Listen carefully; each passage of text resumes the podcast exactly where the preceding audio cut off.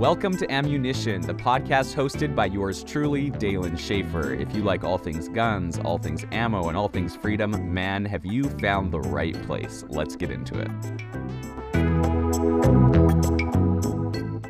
Guns in the Internet Age. Hello, Freedom Family, and welcome back to another episode of the podcast. I'm your host, Dalen Schaefer, bringing you the latest from the front lines of freedom. Today, we're dialing up the bandwidth to discuss the Second Amendment in the digital age. So let's load our virtual magazines and jump into the digital trenches. First off, let's chat about the digital market for firearms. It is booming, folks. Whether you're seeking your next AR 15, scoping out some antique rifles, or looking for the best deal on ammo, everything is advancing super quickly with the internet. I saw a very interesting magazine, a rifle marksman magazine from 1960 just the other day. And it was crazy to see, you know, 60 bucks for an M1 Garand. That's a little bit painful to see, but it was also painful to see how hard it would be to buy firearms through a magazine, though the prices were amazing. So keep that in mind. The internet allows us to access firearms and brings about gun culture much more naturally and right where we're consuming entertainment now into the digital battlefield of our hearts and minds, social media, blogs, podcasts, like you're listening to now. That is the beauty of the Second Amendment. So, having the internet and the advancements of social media allows us to defend our Second Amendment and share it with even more people than before. What about our First Amendment rights, you ask? Good question, Freedom Family. In an age where big tech seems to hold the reins, it is vital to advocate for freedom of speech, especially when it comes to the Second Amendment.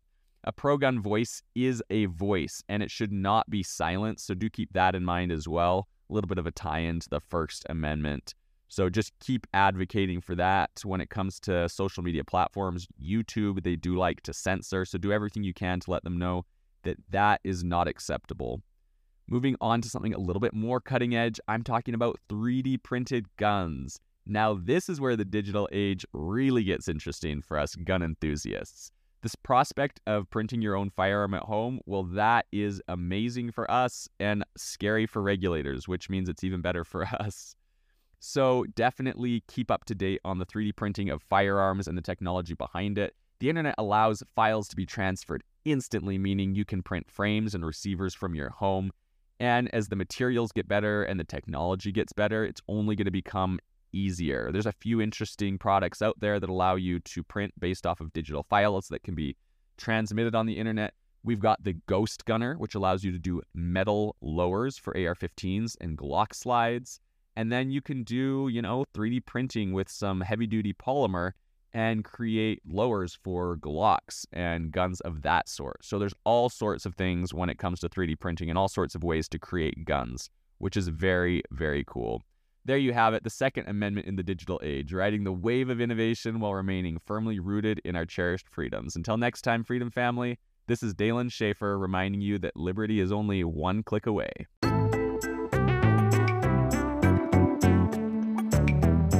This has been Ammunition, hosted by Dalen Schaefer. Thank you for joining us, and I cannot wait to see you next time. Remember, keep loving guns, keep loving ammo, and keep loving freedom.